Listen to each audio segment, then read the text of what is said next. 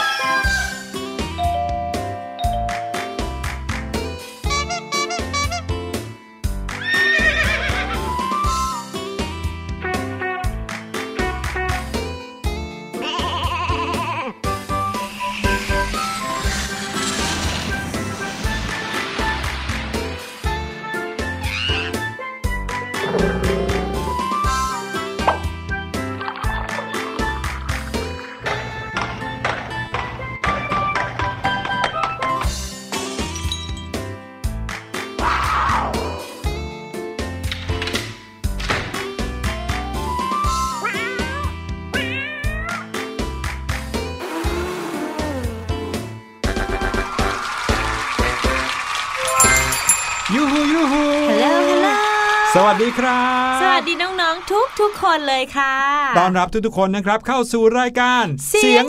ค่ะวันนี้พี่แนนแล้วก็พี่หลุยมาประจำการเช่นเคยค่ะ ใช่แล้วนะครับ ต้อนรับกันแบบนี้ทุกๆวันเลยค่ะขอบคุณสำหรับเสียงปรบมืออีกครั้งเออนะครับ ในแต่ละวันเนี่ยนะครับพี่หลุยพี่แนนก็จะมาพร้อมกับข่าวคราวจากทั่วทุกมุมโลก ใช่แล้วค่ะยังมีเรื่องราวของบทเรียนแบบสนุกสนุกๆชิวๆกันในค่ะช่วงท้ายรายการนะครับ และตรงกลางของรายการของเรา ก็จะมีพี่สาวสวยอีกคนหนึ่งนะครับ พี่ลูกเจี๊ยบมาเล่าเรื่องราวว้าวว้าวๆให้พวกเราฟังกันนะครับวันนี้นะครับเป็นเรื่องหนึ่งที่พี่หลุยเนี่ยตื่นเต้นตกใจ แล้วอยากจะรีบมาอัปเดตกับทุกๆคนมาก ๆ เลย ตื่นเต้นแล้วก็ตกใจด้วยเหรอคะพี่หลุยอืมถามอย่างนี้ก่อนนะครับ ถามทั้งน้องๆ แล้วก็ถามทั้งพี่แนนด้วยเลยว่าค่ะพี่แนนเคยลอกกันบ้านบ้างหรือเปล่าครับ อุ๊ยพี่หลุยก็ถามมาได้โอ้ยอืมมันก็ต้องมีบ้างนิดหน่อย ใช่ไหมการลอกกันบ้านเพื่อนเนี่ยจริง ๆ แล้วเป็นสิ่งที่ไม่ส่งเสริมไม่น่าทำไม่ควรทำอย่างยิ่งเลย ว่าพี่แนนก็แอบพลาดไปนิดนึงค่ะ บางครั้งอะการบ้านมันเยอะทำไม่ทันอืมแล้วตอนนั้นพี่แนนก็แบบเหมือนดินพ่อกหางหมูอะนี่ไงไม่ยอมทำให้เสร็จแล้วพอใกล้ๆส่งทำไม่ทันค่ะครับผมก็เลยต้องลอกนิดนึง อย่าว่าแต่พี่แนนเลยนะครับ พี่หลุยก็เคยลอกเหมือนกันเอ้า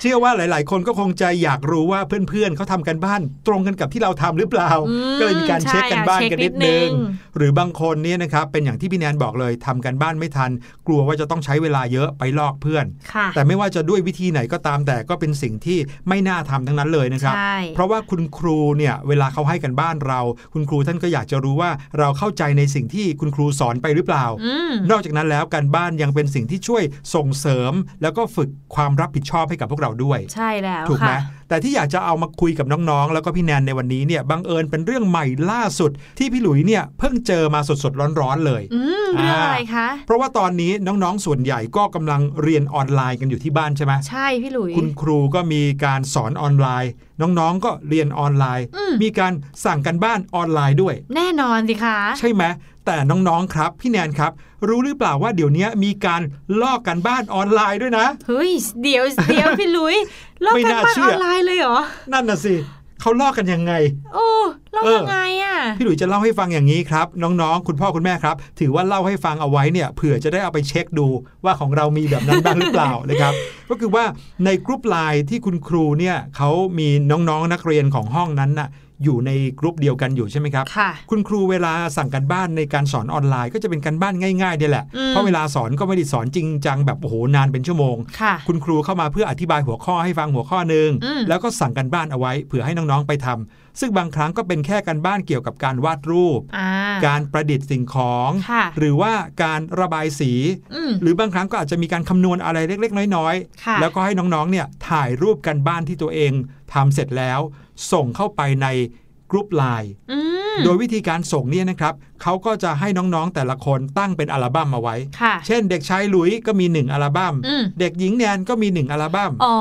แบบนี้ใช่ไหม พอวิชาสมมติคณิตศาสตร์ เป็นอืมการคำนวณนิดหน่อยๆเราก็ทำการบ้านเสร็จปุ๊บถ่ายรูป ส่งไปในอัลบั้มเด็กหญิงแนนอืมวิชาภาษาไทยเป็นการเขียนเรียงความอะไรสักอย่างครับก็ถ่ายรูปแล้วก็ชัดๆส่งไปในอัลบั้มของเด็กหญิงแนนเลย แบบนี้อืมเชื่อว่าทุกๆคนที่จะต้องส่งการบ้านเนี่ยส่วนใหญ่ก็คงจะใช้วิธีนี้กันทั้งนั้นเลยใช่ไหมครับค่ะแต่ปรากฏว่าครับมีเรื่องของการลอกกันบ้านออนไลน์กันเกิดขึ้นอะแล้วมันลอกยังไงล่ะพี่หลุย เรื่องนี้เกิดขึ้นในครอบครัวพี่หลุยเองเลยนะครับเฮ้ยเพราะว่าหลานของพี่หลุยเนี่ยพอเวลาที่เขาเรียนออนไลน์เสร็จปุ๊บคุณครูค่ะสั่งกันบ้านปุ๊บรีบทำกันบ้านเลยโอ้โหแล้วก็ส่งคุณครูเข้าไปในเป็อันลบั้มเด็กเลยดีสุดอ่าๆเพราะว่าคุณพ่อคุณแม่เขาคอยคุมอยู่อ๋อนะครับแต่ว่าพอหลานของพี่หลุยเนี่ยส่งกันบ้านไปแล้วชิ้นหนึ่งนะครับค่ะปรากฏว่าวันรุ่งขึ้นนะครับก็มีเพื่อนอีกหลายคนเลย ที่ส่งกันบ้านหน้าตาเหมือนกันเปียบเลยอ่า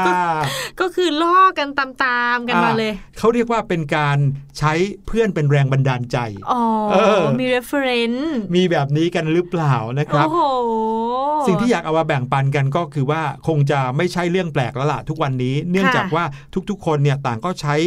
โทรศัพท์มือถือใช่ไหมอืมหรือว่าใช้ออนไลน์เนี่ยเป็นสื่อในการเรียนของตัวเองค่ะ ถ้าเกิดว่าน้องๆ ไม่ได้ค้นหาจากใน Google ในอินเทอร์เน็ตอืมก็คงจะดูจากรอบๆ ข้างว่าเขาทำอะไรกันยังไง จริงค่ะพี่หลุย แต่พี่แนนคิดว่างานนี้นะคะ เป็นหน้าที่ของคุณครูอืมที่อาจจะต้องจัดหาวิธียังไงให้น้องๆ เนี่ยลอกกันได้น้อยที่สุดอ่า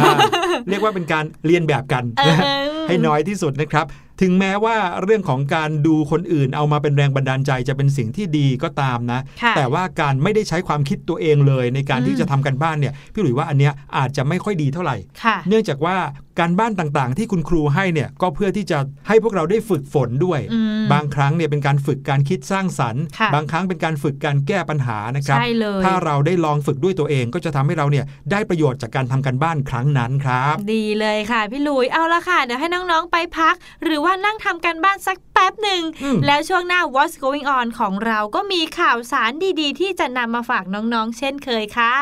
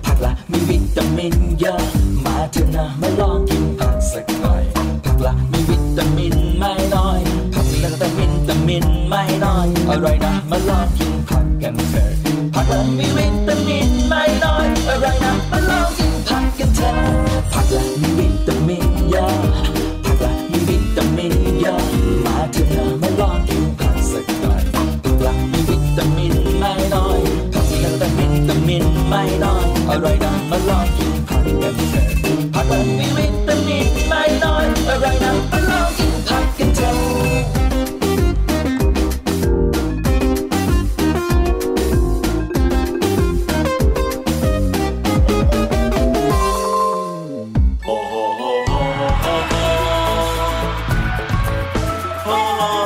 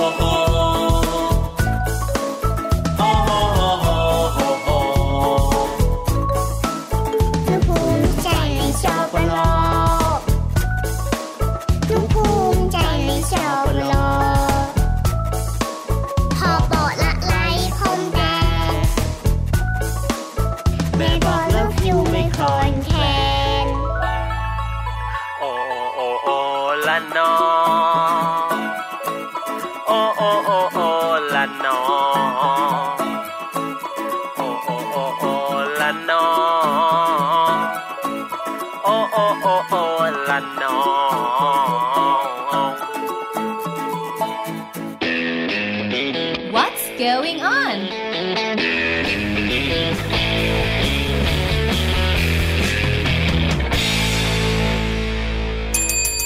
เข้าสู่ช่วงแรกของรายการเสียงสนุกวันนี้ครับ ช่วงค่ะ What's Going On ครับ แน่นอนค่ะ ช่วง What's Going On พี่แนนแล้วก็พี่หลุยจะพาน้องๆ ไปฟังข่าวจากรอบโลกเลยค่ะ และวันนี้ก็มีข่าวของประเทศไทยด้วยนะ ครับผมแต่ว่าข่าวแรกยังไม่ใช่ประเทศไทยนะค่ะเป็นข่าวของเด็กชายคนหนึ่งครับ ที่เจอช่วงที่จะต้องอยู่บ้านกักตัวเพื่อให้ปลอดเชื้อเนาะอืมเรื่องของการกักตัวเนี่ยเราพูดกันโอ้ยมาตลอด2-3เดือนแล้วใช่ค่ะแล้วเราก็รู้สึกว่าหลาย ๆ คนก็คงจะเริ่มเบื่อการอยู่บ้านเฉยๆแล้วอืมปรากฏว่าเด็กชายคนนี้ในข่าวเนี่ยนะครับเขารู้สึกเบื่อจากการที่จะต้องอยู่บ้านกักตัวหรือว่าไม่ได้ออกไปเที่ยวเพื่อป้องกัน โรคไวรัสโควิด -19 เนี่ยค่ะจนกระทั่งทนไม่ไหวแล้วขอออกไปเล่นกับเพื่อนบ้างอืมแต่วิธีการในการออกไปเล่นกับเพื่อนเขาเนี่ยนะครับแปลกประหลาดจนทำให้ตัวเขาต้องบาดเจ็บเลยทีเดียว โอ้โห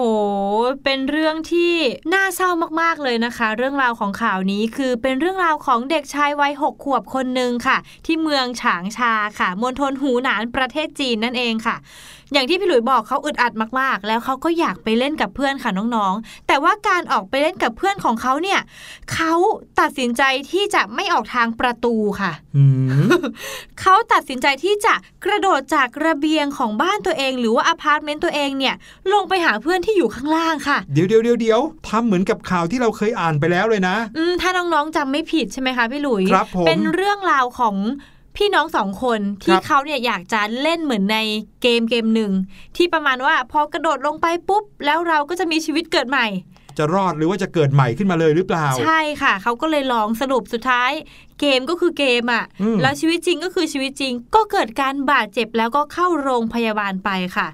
เช่นเดียวกับน้องคนนี้เลยค่ะ เขาเนี่ยไม่ได้กระโดดเพราะเกมแล้วรอบนี้ เขากระโดดเพราะว่าอาศัยการเลียนแบบจากการดูการ์ตูนค่ะพี่หลุยอืม น้องคนนี้เขาตัดสินใจคว้าร่มคันหนึ่งที่อยู่ในห้องค่ะ แล้วก็ตัดสินใจกระโดดลงจากระเบียงอาคารอพาร์ตเมนต์ชั้นโอ้โห5เพื่อกระโดดลงไปเล่นกับเพื่อนๆที่อยู่ข้างล่างค่ะ ชั้นห้าเลยเหรอ ใช่ค่ะอืมพี่หลุยจำได้เลยนะ มีการ์ตูนอยู่เรื่องหนึ่งอืมเรื่องเฮนเบะมั้งเป็นเรื่องของเจ้าตัว การ์ตูนตัวเนี้ยชื่อว่าเฮนเบะค่ะแล้วเวลาเขาจะไปไหนเนี่ยเขาก็จะกระโดดไปด้วยการกางร่มอืมแล้วจะทำให้ตัวเขาเนี่ยลอยไปกับลมได้โดยใช้ร่มเนี่ยพาเขาไปค่ะ น้องคนนี้ทำเหมือนอย่างในการ์ตูนเรื่องเฮนเบะเหรอเนี่ย อืมใช่เลยค่ะน้องๆ แต่ว่าเรื่องราวเป็นไปอย่างที่เราคิดแน่นอน ชีวิตจริง แรงโน้มถ่วงไม่ได้เหมือนในการ์ตูนค่ะครับก็ส่งผลให้น้องเขาเนี่ย ตกลงมาแล้วก็ขาหักค่ะ อืมแน่นอนครับกระแทกกับพื้นข้างล่างอย่างรุนแรงแน่นอน ใช่แล้วค่ะ กระดูกของน้องนะคะ ก็หักไปหลายส่วนเลยค่ะ โดยเฉพาะส่วนของกระดูกน่องด้านขวาค่ะ ครับแล้วน้องเขาแค่ขาหักอย่างเดียวใช่ไหมครับเนี่ย จริง ๆ แขนก็เหมือนจะหักด้วยนะคะ พี่หลุย อืมอู้แต่ก็ยังโชคดีแหละ ที่ ตกลงมาจากตึกตั้ง 5 ชั้นน่ะ สูงนะ เออ บางทีอาจจะต้องเป็นไปมากกว่านั้นด้วยซ้ำไป ถ้าเกิดว่าใช่ค่ะหัวไปกระแทกอะไรเข้าจริงนี่โชคค่ะดีมากเลยนะครับ ที่เจ็บแค่ขาหักแขนหักเล็กน้อยเท่านั้นเอง โห น้องๆครับ ฟังเรื่องราวแบบนี้แล้ว น้องๆก็คงจะ เห็นแล้วใช่ไหมว่าการเรียนแบบเกมหรือว่าการ์ตูนเนี่ยค่ะไม่ใช่สิ่งที่เหมาะสมเลยในชีวิตจริงครับอืมจริง ๆ พี่แนนคิดว่าเรื่องการเล่นเกม การดูการ์ตูนเนี่ยอาจจะต้องควบคู่กับการถามคุณพ่อคุณแม่ไปด้วยอืมบางเรื่องว่ามันเกิดขึ้นจริง ๆ หรือเปล่า มันครับเป็นอย่างนี้พอได้หรือเปล่าหรือว่ามันไม่น่าจะทำแบบนี้ได้อะไรอย่างเงี้ยค่ะ เรื่องนี้ก็ถือว่าเป็นข่าวอุทาหรณ์นะอืมที่จะเอามาเล่าให้น้องๆฟังรวมไปถึงคุณพ่อคุณแม่ด้วยนะใช่แล้วเพราะว่าค่ะถ้าเกิดว่าคุณพ่อคุณแม่อยู่ใกล้ ๆ เด็กคนนี้เด็กเขาก็คงไม่กระโดดลงมาเนาะเพราะว่าการกระโดดลงมาโดยเชื่อแน่ ๆ ว่าร่มคันนี้จะช่วยให้เขาลอยอยู่ในอากาศ แล้วก็ ลงมาถึงเพื่อนได้อย่างสวัสดิภาพเนี่ย อันนี้น่าจะเกิดจากความคิดของน้องเขาคนเดียว ใช่ค่ะ จริง ๆ แล้วในเรื่องของการใช้ร่มเนี่ยมันก็เป็นไปได้จริงนะครับน้องๆ แต่ว่าพื้นที่ของร่มที่จะใช้รับลมพพื่อจะรับน้ำหนักของคนคนหนึ่งได้เนี่ยต้องมากกว่าน้ำหนักคนหลายเท่าเลยทีเดียวอืมถ้าน้องๆสังเกตเห็น นักกระโดดร่มค่ะเขาจะใช้ร่มไม่ใช่เป็นแค่ร่มกันแดดเล็ก ๆ แต่เขาจะใช้ร่มที่มีขนาดใหญ่มากเลย ใช่ ใหญ่แล้วก็กว้างมากๆเลใช่ยถึงจะสามารถพยุงลมที่มีน้ำหนักมากกว่าตัวเราได้ครับ ใช่แล้วค่ะมาถึงข่าวที่ 2 กันนะครับ เป็นข่าวที่เกี่ยวข้องกับพิธีจบการศึกษาครับ แน่นอนครับเมื่อเราเรียนจบแล้วค่ะเราก็ต้องมีพิธีจบการศึกษาใช่แล้วเมื่อก่อนเนี้ยมีการเรียนจบชั้นปริญญาเท่านั้นนะ ถึงจะมีการ มอบวุฒิบัตรหรือว่ามอบปริญญาบัตรใช่ไหมครับใช่แต่ค่ะเดี๋ยวนี้เนี่ยเท่าที่พี่หลุยเห็นนะครับแม้แต่โรงเรียนอนุบาลของน้องๆ บางคน คุณครูก็มอบประกาศนียบัตรนะใช่พี่แนนแต่งจำได้ตัวกันเหมือนชุดครุยอะไรแบบนี้เลใช่ยล่ะแล้วก็ไปรับแบบน่ารักน่ารักแล้วก็ถ่ายอืมรูปกัน ข่าวในวันนี้นะครับเป็นข่าวพิธีจบการศึกษาในรัฐฟลอริดาประเทศสหรัฐอเมริกาครับที่มหาวิทยาลัยแห่งนี้เขามีพิธีจบการศึกษาที่ไม่เหมือนใครเลยทีเดียวครับอืมน้องๆลองนึกภาพพิธีจบการศึกษาเนาะ ก็จะต้องเป็นการนั่งกันในหอประชุมค่ะแล้วก็มีคนที่จะจบการศึกษาเนี่ยแต่งตัวเป็นชุดครุยมีหมวกด้วยบางสถาบันใช่ไหมครับค่ะ นั่งเรียงกันอยู่ในห้องประชุมเป็น10บสร้อยร้อยๆ แถวเลยอืมพอถึงรายชื่อใครเขาก็จะลุกขึ้นมาทั้งแถว แล้วก็จะเดินไล่ทีละคนทีละคนขึ้นเวทีไปรับวุฒิบัตรแล้วก็เดินลงมาใช่ไหมครับ ใช่ค่ะ แต่ว่าในช่วงของโควิด -19 ที่เกิดขึ้น มีหลายสถาบันในประเทศสหรัฐอเมริกาอยู่ในช่วงเวลาที่จะต้องมอบวุฒิบัตรกันเหมือนกันอืมแต่แน่นอนครับผลกระทบที่เกิดขึ้นจากการต้องกักตัวอยู่ที่บ้านกับโควิด -19 เนี่ย เหล่านักเรียนต่างๆ ที่จบการศึกษาไม่สามารถเข้าพิธีรับใบประกาศนียบัตรเหมือนที่ผ่านมาได้แน่นอนเพราะว่าถือเป็นมาตรการป้องกันการแพร่ระบาดของเชื้อไวรัสนะครับ ใช่ค่ะ แต่หลายโรงเรียนหลายมหาวิทยาลัยเขาก็พยายามที่จะคิดวิธีการที่จะทำให้เกิดพิธีนี้ได้อืมเพราะว่าถ้าเลื่อนออกไป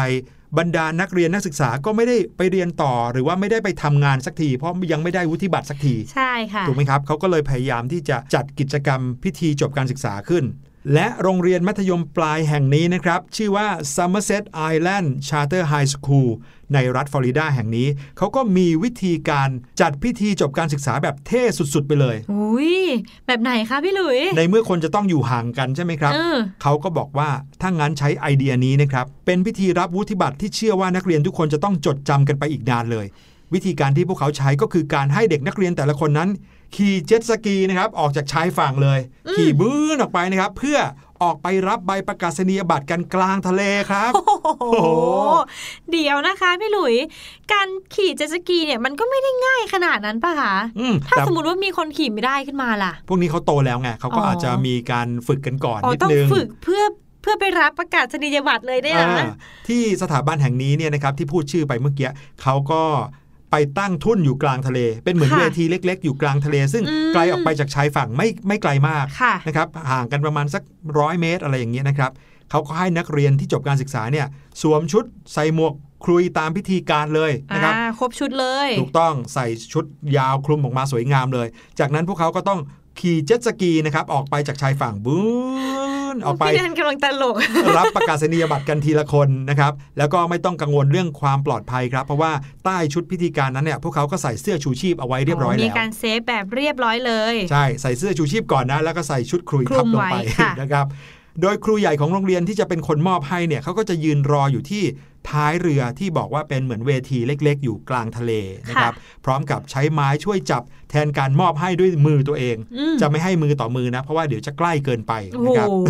เพื่อที่จะรักษาระยะห่างตามมาตรการป้องกันการแพร่ระบาดของไวรัสโควิด -19 พี่หลุยคะ แล้วถ้าสมมุติว่าพี่แนนขับไปกำลังจะรับแบบตื่นเต้นอะอืมมือสั่นหยิบไปแล้วทำหล่นลงทะเลทำไงอะก็ต้องวนมารับเก็บเองโอ้โหหรือบางทีขี่เลยไปอย่างนี้ยก็ต้องวนกลับมาเองอีกรอบหนึ่งโธ่ครูใหญ่ของโรงเรียนนี้นะครับเขาก็บอกว่าทุกอย่างยังคงเป็นไปตามพิธีการเหมือนที่เราเคยมอบมาในทุกๆปี และสำหรับพิธีในปีนี้ก็สะท้อนตามแนวคิดหลักของโรงเรียนที่ว่า ไม่มีกำแพงไหนที่จะสูงเกินกว่าที่เราจะก้าวข้าม ด้วยความคิดสร้างสรรค์ และความขยันหมั่นเพียร เราจะสามารถก้าวผ่านความท้าทาย และบททดสอบต่างๆ ในชีวิตของเราไปได้ เราก็เลยคิดพิธีมอบประกาศนียบัตรที่จะประทับใจนักเรียนของเราออกมาแบบนี้นี่แหละครับ โอ้โห พี่แนนรู้เลยค่ะว่า คุณครูใหญ่ของโรงเรียนเนี้ยเป็นคนที่มีไอเดียบันเจิดคิดสุดๆเลยสร้างสรรค์นอกกรอบสุดๆเลยอะอืมดูสนุกมากเลยนะคจรับริงค่ะขอบคุณข่าวจาก CNN ด้วยด้วยนะครับ มาถึงข่าวสุดท้ายกันดีกว่าค่ะน้องๆคะเป็นเรื่องราวของคุณครูเหมือนกันค่ะอืมแต่ว่าข่าวเนี้ยมาจากประเทศไทยของเรานี่เองค่ะมีคุณครูจากสหรัฐอเมริกา คราวนี้มาเป็นคุณครูจากฝั่งไทยกันบ้าง ใช่แล้วล่ะค่ะ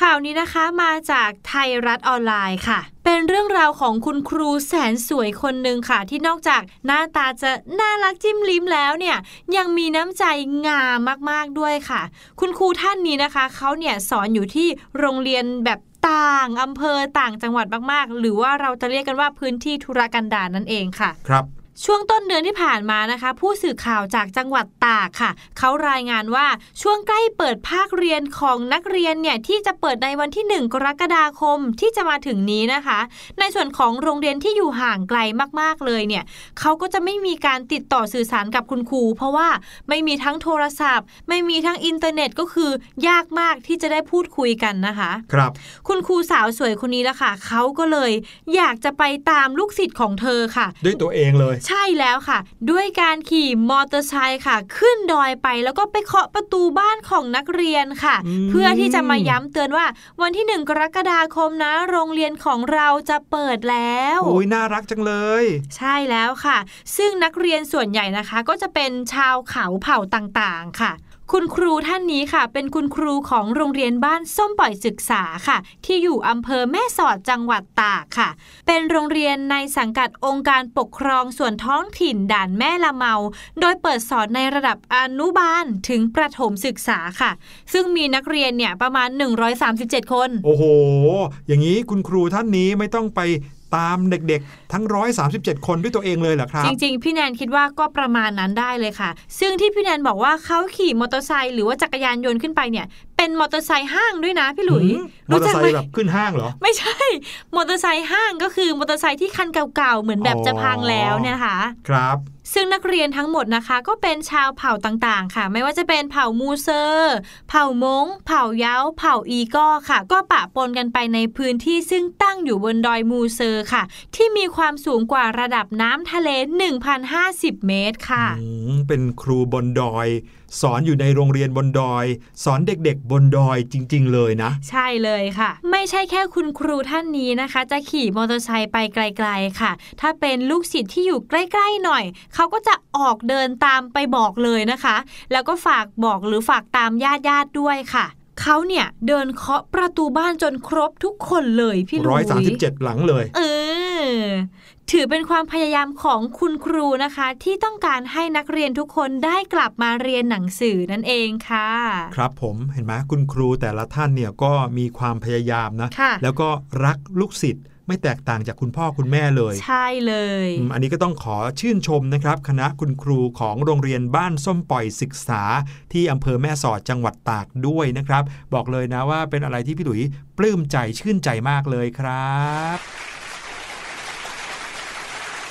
ก็ต้องบอกอย่างนี้นะฮะว่าทุกๆ คนเนี่ยค่ะต่างทำเพื่อเด็กๆ ทั้งนั้นเลย ใช่ ในช่วงเวลาที่เชื้อไวรัสโควิด -19 มาแพร่ระบาดอยู่ในประเทศไทยนะครับ รวมไปถึงทั่วโลกเนี่ยคนที่เป็นผู้ใหญ่อย่างคุณครู คุณพ่อคุณแม่ หรือว่าเจ้าหน้าที่ต่างๆ ที่ช่วย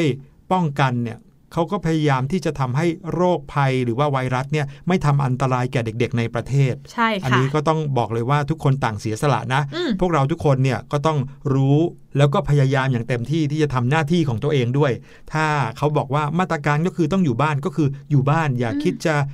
ดื้อหรือว่าอยากจะไปไหน ถ้ามาตรการบอกว่าให้เราใช้หน้ากาก ก็ต้องใช้หน้ากากนะครับใช่ค่ะเพื่อที่จะได้ไม่เกิดการแพร่กระจายแพร่ระบาดของโรค แล้วก็ทำให้ผู้ใหญ่เหนื่อยกันอีกรอบนึงอีกโอ้โหนะครับเอาละค่ะ เดี๋ยวให้น้องๆไปพักกันดีกว่านะคะ ฟังเพลงเพราะๆสักครู่ค่ะ ช่วงหน้าพี่ลูกเจี๊ยบมารออยู่แล้วในช่วงรู้หรือไม่ค่ะ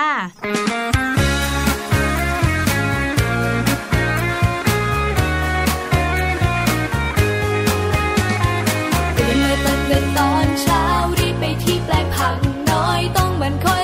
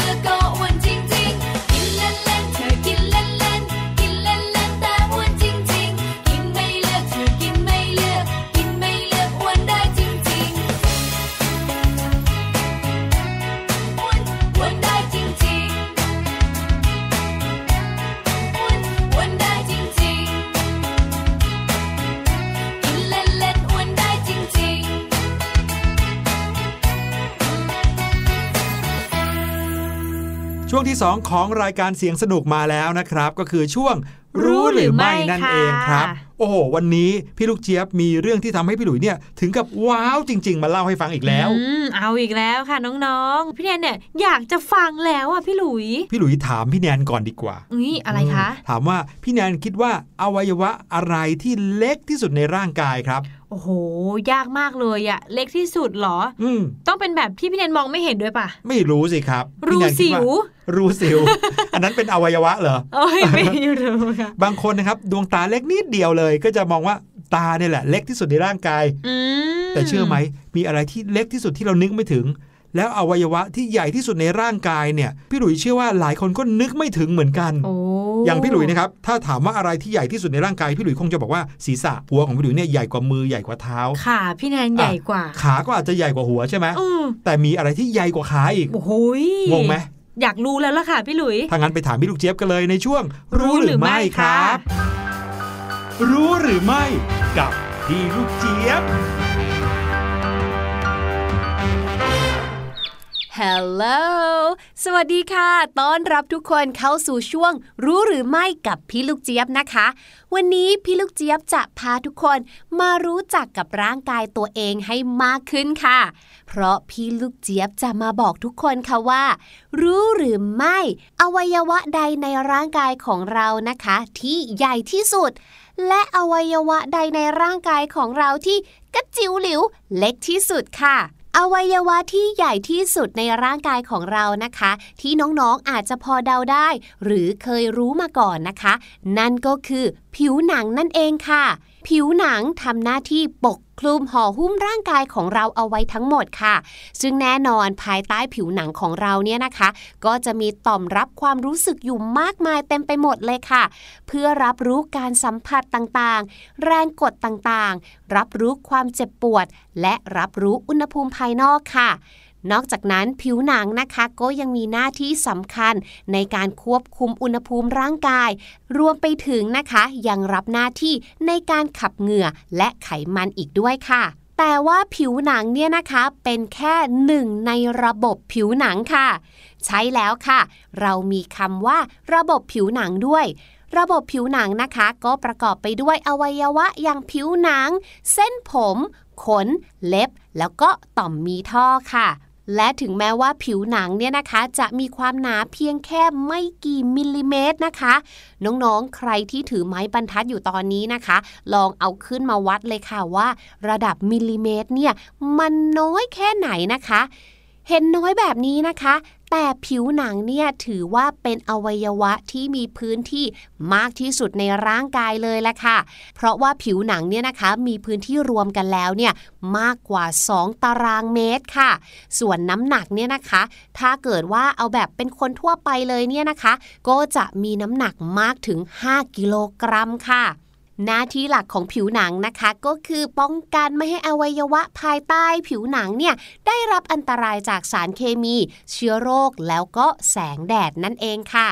พูดถึงอวัยวะที่มีพื้นที่มากที่สุดในร่างกายของเราไปแล้วนะคะ พอมีพื้นที่มากที่สุดเนี่ยก็เลยเหมือนกับเป็นอวัยวะที่ใหญ่ที่สุดในร่างกายของเราไปด้วย มาพูดถึงฝั่งตรงกันข้ามกันบ้างดีกว่าค่ะ น้องๆ รู้หรือไม่คะว่า อวัยวะไหนในร่างกายของเรา ที่มีขนาดเล็กที่สุดค่ะ ถ้าพูดให้แบบว่างงๆกันไปเลยนะคะ ก็คือสมองนั่นเองค่ะ แต่ว่าไม่ใช่ทั้งสมองของเรานะคะเป็นต่อมต่อมหนึ่งที่อยู่ในสมองของเราต่างหากล่ะคะ ต่อมนี้มีชื่อว่าต่อมไพเนียลค่ะ ขนาดของเขาเนี่ยนะคะ เล็กมากๆเลยล่ะค่ะ ก็คือ 4ถึง8มิลลิเมตรเท่านั้นเองค่ะ แม้ว่าทุกวันนี้นะคะ นักวิทยาศาสตร์เนี่ยเขาก็ยังไม่ค่อยรู้แน่ชัดสักเท่าไหร่ค่ะว่า เจ้าต่อมไพเนียลเนี่ยนะคะ มีหน้าที่อะไรกันแน่ แต่นักวิทยาศาสตร์ก็บอกได้ค่ะว่า เจ้าต่อมไพเนียลเนี่ยนะคะ ผลิต แล้วก็หลั่งฮอร์โมนตัวหนึ่งที่ชื่อว่าเมลาโทนินค่ะ ซึ่งเจ้าฮอร์โมนอันนี้เนี่ยนะคะ ก็ทำหน้าที่ควบคุมการหลับของเรา ดูแลเรื่องอารมณ์ แล้วก็เป็นฮอร์โมนที่เกี่ยวข้องกับการเข้าสู่วัยหนุ่มสาว และการสืบพันธุ์นั่นเองค่ะ เป็นยังไงกันบ้างคะ กับเรื่องที่พี่ลูกเจี๊ยบนำมาฝากกันในวันนี้ ว้าวมากๆเลยใช่ไหมล่ะคะ ใครจะไปรู้ล่ะคะว่าอวัยวะที่เล็กที่สุดของเรา จะไปซ่อนอยู่ในสมองของเราเนี่ยแหละค่ะ ขอขอบคุณข้อมูลความรู้สนุกสนานแบบนี้นะคะ จากเว็บไซต์ National Geographic ฉบับภาษาไทยด้วยค่ะ ส่วนวันนี้หมดเวลาของพี่ลูกเจี๊ยบแล้ว เจอกันใหม่ครั้งหน้า สวัสดีค่ะ รู้หรือไม่กับ พี่ลูกเจี๊ยบ โอ้โหพี่หลุย โอ้โหไม่น่าเชื่อเลย ลืมไปได้ยังไงเนี่ย น่ะสิ แน่นอนสิว่าผิวหนังเราเนี่ยจะต้องใหญ่ที่สุดเพราะว่าเขาคลุมทั้งร่างกายเราเลยเอไง อโอ้โห ถ้าแผ่ผิวหนังออกมานี่คงจะใหญ่มากอย่างที่พี่ลูกเจี๊ยบใช่บค่ะอกนะครับเอาละครับขอบคุณพี่ลูกเจี๊ยบมากๆเลยที่เอาเรื่องราวว้าวๆแบบนี้มาฝากกันพี่หลุยนะงงไปเลย อืม เดี๋ยวเราไปฟังเพลงกันสักครู่ก่อนครับ ช่วงหน้ากลับมานะฮะในช่วงห้องเรียนสายชิลหลาย ๆ คนคงจะรอคอยอยู่กับตัวละครในเรื่องรามเกียรติ์วันนี้มากันเป็นกองทัพเลยครับ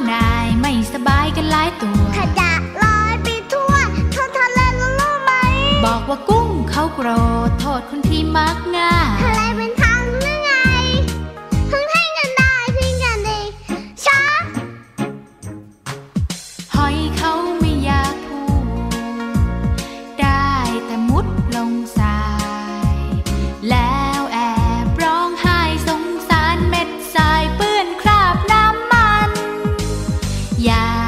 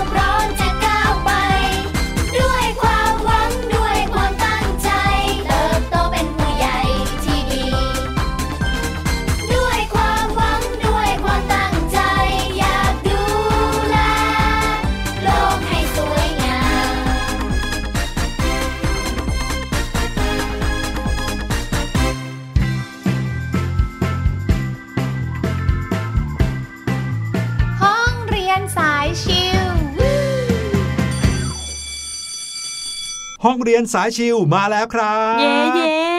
วันนี้พี่หลุยบอกว่ามาเป็นกองทัพเลยอะ ใช่แล้วครับทุกๆวันกับห้องเรียนสายชิวสลับสับเปลี่ยนหมุนเวียนกันไป แต่ละวิชาใช่ไหมค่ะวันนี้กับวิชาภาษาไทยอืมพวกเราพาน้องๆมารู้จักกับตัวละครในเรื่องรามเกียรติ์อีกแล้วนะครับ อยู่กันมาหลายสัปดาห์ค่ะรู้จักแทบจะทุกตัวละครแล้ว ใช่ แต่น้องๆจะข้ามตัวละครกลุ่มนี้ไปไม่ได้เลย กลุ่มนี้เนาะเออมาเป็นกลุ่มด้วยนะ ไม่ได้มาตัวละครตัวเดียวนะครับค่ะเราเรียกพวกเขาว่า 18 มงกุฎครับ เอ๊ะสิบแปดมงกุฎพี่แนนเคยได้ยินว่าเป็นคนที่ไม่ดีอะ เป็นเหมือนมิจฉาชีพเออใช่ไหมชอบไปหลอกลวงคนอื่นเออ18 มงกุฎอะแต่ 18 มงกุฎในเรื่องรามเกียรติ์นั้นไม่ใช่คนไม่ดีครับค่ะแถมยังเป็นกองทัพลิงที่กล้าหาญด้วย โอ้นี่มงกุฎเนี่ยนะครับในภาษาไทยก็มีความหมายหนึ่งที่แปลว่าลิงเหมือนกันอืมนะครับ 18 มงกุฎนี้คล้ายๆกับ 18 อรหันต์เลยในแบบเหมือนจอมยุทธ 18 อรหันต์ในหนังจีนอะไรอย่างนั้นเลยนะครับค่ะ วานอน 18 มงกุฎนั้นนะครับ ในวรรณคดีเรื่องรามเกียรติ์วานอนเหล่านี้เนี่ยเป็นเทวดาที่จุติลงมาเป็นวานอนครับโอ้อืมไม่ใช่เป็นลิงที่อยู่ตามป่านะค่ะวานอนคือลิงใช่ไหมใช่ แต่วานอนเหล่านี้เป็นเทวดาที่ติดตามพระนารายณ์ลงมาอืมจำได้ใช่ไหมครับว่าพระนารายณ์นั้นจุติลงมาเป็นพระรามพระรามนะครับ และแน่นอนเทวดาทั้งหลายก็ลงมาช่วยพระนารายณ์ด้วยการเป็นลิงต่างๆ นี่เองค่ะ นอกจากจะเป็นลิงในกองทัพแล้วยังมาเป็นถึงระดับทหารเอกในกองทัพของพระรามอีกด้วยอืมแล้วก็ในช่วงที่พระนารายณ์หรือว่าพระรามจะต้องออกไปเดินป่าจำได้ไหมพระรามต้องออกไปเดินป่าในขณะที่พระพรตขึ้นเป็นพระราชาเนี่ยค่ะถึง 14 ปีใช่18 มงกุฎเหล่านี้ก็ตามไปด้วยนะครับอืมเพื่อรักษาสัจจะวาจาของพระราชบิดาก็คือเท้าวทศรถค่ะที่บอกว่าให้พระพศต้องขึ้นครองราชย์ก่อน เมื่อพระมเหสีของพระรามก็คือนางสีดาใช่ไหมครับค่ะถูกทศกัณฐ์กษัตริย์เมืองลงกาลักพาตัวไป พระรามเองก็ต้องนำกองทัพติดตามไปรับนางสีดาคืนมาอืมโดยแน่นอนครับหลาย ๆ คนรู้จักทหารเอกของพระรามเป็นอย่างดีแล้วก็คือหนุมานหนุมานชาญสมรนนั่นเองโอ้โหนะครับเก่งมาก ๆ ค่ะหนุมานก็พาพวกมาเต็มเลยเออเอาสุครีบนะครับ ซึ่งสุครีบนั้นมีศักดิ์เป็นน้าชายของหนุมานด้วยนะครับค่ะมาถวายตัวพร้อมกับไพร่พลเมืองขีดขินอืมเมืองขีดขินก็คือเมืองที่สุครีบนั้นปกครองอยู่จำได้แล้ว เมืองขีดขินเนี่ยเป็นเมืองที่มีแต่ลิงทั้งนั้นเลยค่ะนะครับเพราะฉะนั้นเนี่ยไพร่พลของเมืองขีดขินก็มาร่วมกองทัพด้วย และเท้ามหาชมพู ซึ่งเป็นกษัตริย์ลิง อีกองค์หนึ่งเหมือนกันค่ะที่ยกกำลังพลเมืองชมพูของตัวเองนั้นมาเป็นทหารแห่งองค์พระรามอื้อหือวานอน 18 มงกุฎนี้ก็เลยเป็นกำลังไพร่พลนะครับที่อยู่ในกองทัพของพระรามที่มาจากสองเมืองด้วยกันค่ะก็คือเมืองขีดขินของสุครีบ แล้วก็เมืองชมพูของเท้ามหาชมพูนี่เอง โอ้โห ถือว่าเป็นกองทัพที่ดูน่าจะซุกซนน่าดูนะคะพี่นั่นหลุน่ะยสิเป็นลิงทั้งหมดเลยนะครับใช่ค่ะแล้วจะบอกว่า 18 มงกุฎนี้ด้วยความที่เป็นทหารเอกเนี่ยอืมก็มีชื่อหมดเลย โอ้แล้วในวรรณคดีเรื่องรามเกียรติ์เนี่ยก็มีการบรรยายแต่ละตัวด้วยนะครับว่ามีความสามารถอะไรยังไงนะครับเดี๋ยวพี่หลุยยกตัวอย่างแค่บางตัวเนาะค่ะแล้วก็จะพูดชื่อให้ครบก็แล้วกันนะครับ อย่างตัวแรกชื่อว่าเกยูนนะครับค่ะเกยูนนั้นอยู่เมืองวานอนฝ่ายเมืองขีดขินนะครับ ก็มีลักษณะเป็นสีม่วงแก่นะครับ หัวโล้น ปากอ้า ชาติเดิมก็คือท้าววิรุณหกซึ่งคือจตุโลกบาลแห่งทิศใต้โอ้โหเรียกว่าในอดีตชาตินั้นเป็นอะไรที่มียศถาบรรดาศักดิ์ยิ่งใหญ่มากสุดยอดค่ะ อีกตัวหนึ่งนะครับ ชื่อว่าโกมุตครับ เดิมนั้นโกมุตเป็นเทพเจ้าแห่งป่าหินมะพานต์ครับโอ้โหอีกตัวหนึ่งชื่อว่าชัยยามพวานชัยยามพวานนี้เป็นคู่หูของโกมุตเลยอืมเรียกว่าถ้าตัวหนึ่งฝ่ายซ้ายอีกตัวหนึ่งก็ฝ่ายขวาเลยนะครับ เรียกได้ว่าเป็นทหารเอกอีกคู่หนึ่งนะครับ ชาติเดิมของชัยยามพวานก็คือพระอีสาน หรือว่าพระวิสารเทพบุตรครับ อีกตัวหนึ่งคือมาลุนทะเกศร มาลุนทะเกศรนี่นะครับก็มีสีม่วงเหมือนกันนะครับ แต่เป็นสีม่วงอ่อน ชาติเดิมของมาลุนทะเกศรคือ พระพฤหัสบดี เป็นเทวดาประจำดาวพฤหัสครับโโอ้โหโอ้โหตำแหน่งนี่สุดยอดไปเลยค่ะนะครับ ซึ่งเป็นเทพเจ้าแห่งคุณครูด้วยนะครับค่ะเพราะว่าดาวพฤหัสกับคุณครูเนี่ยมีความสัมพันธ์กันนะครับอ่าแล้วก็นอกจากนั้นยังมีอีกหลายตัวเลย เช่น วิมลวานอนวัยบุตรสัตตพลี สุรการ สุรเสน นิลขันธ์นิลปานันท์นิลปาสัน นิลราช นิลเอก วิสันตราวี กุมมิตัน เกสรธมาลา และก็มายูนครับอืมรวมแล้วเนี่ยทั้ง 18 ชื่อที่พูดมาก็คือ 18 มงกุฎคือลิงทั้ง 18 ตัวที่เป็นทหารเอกของกองทัพพระรามนั่นเองครับ ว้าวอุ้ยดีใจจังเลยที่พี่แนนได้มา รู้จักกับ อีก 18 บุคคลสำคัญ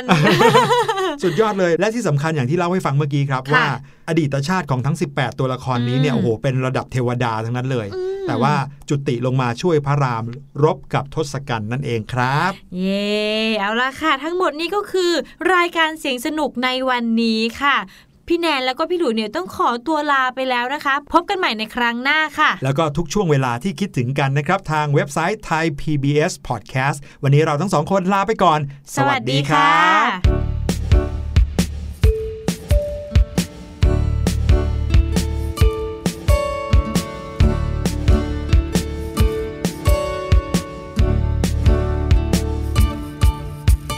แม่ฉันสอน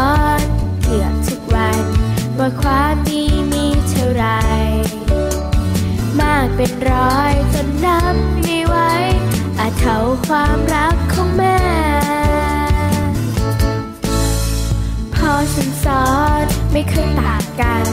ว่าทำดีได้ดีแน่สิบอย่างเนี้ยเป็นความดีแท้ให้เรามา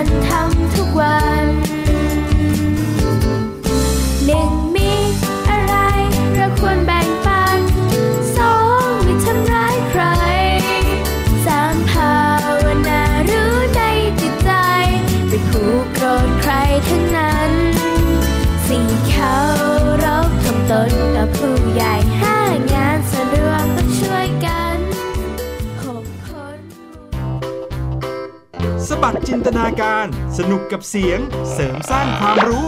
ในรายการ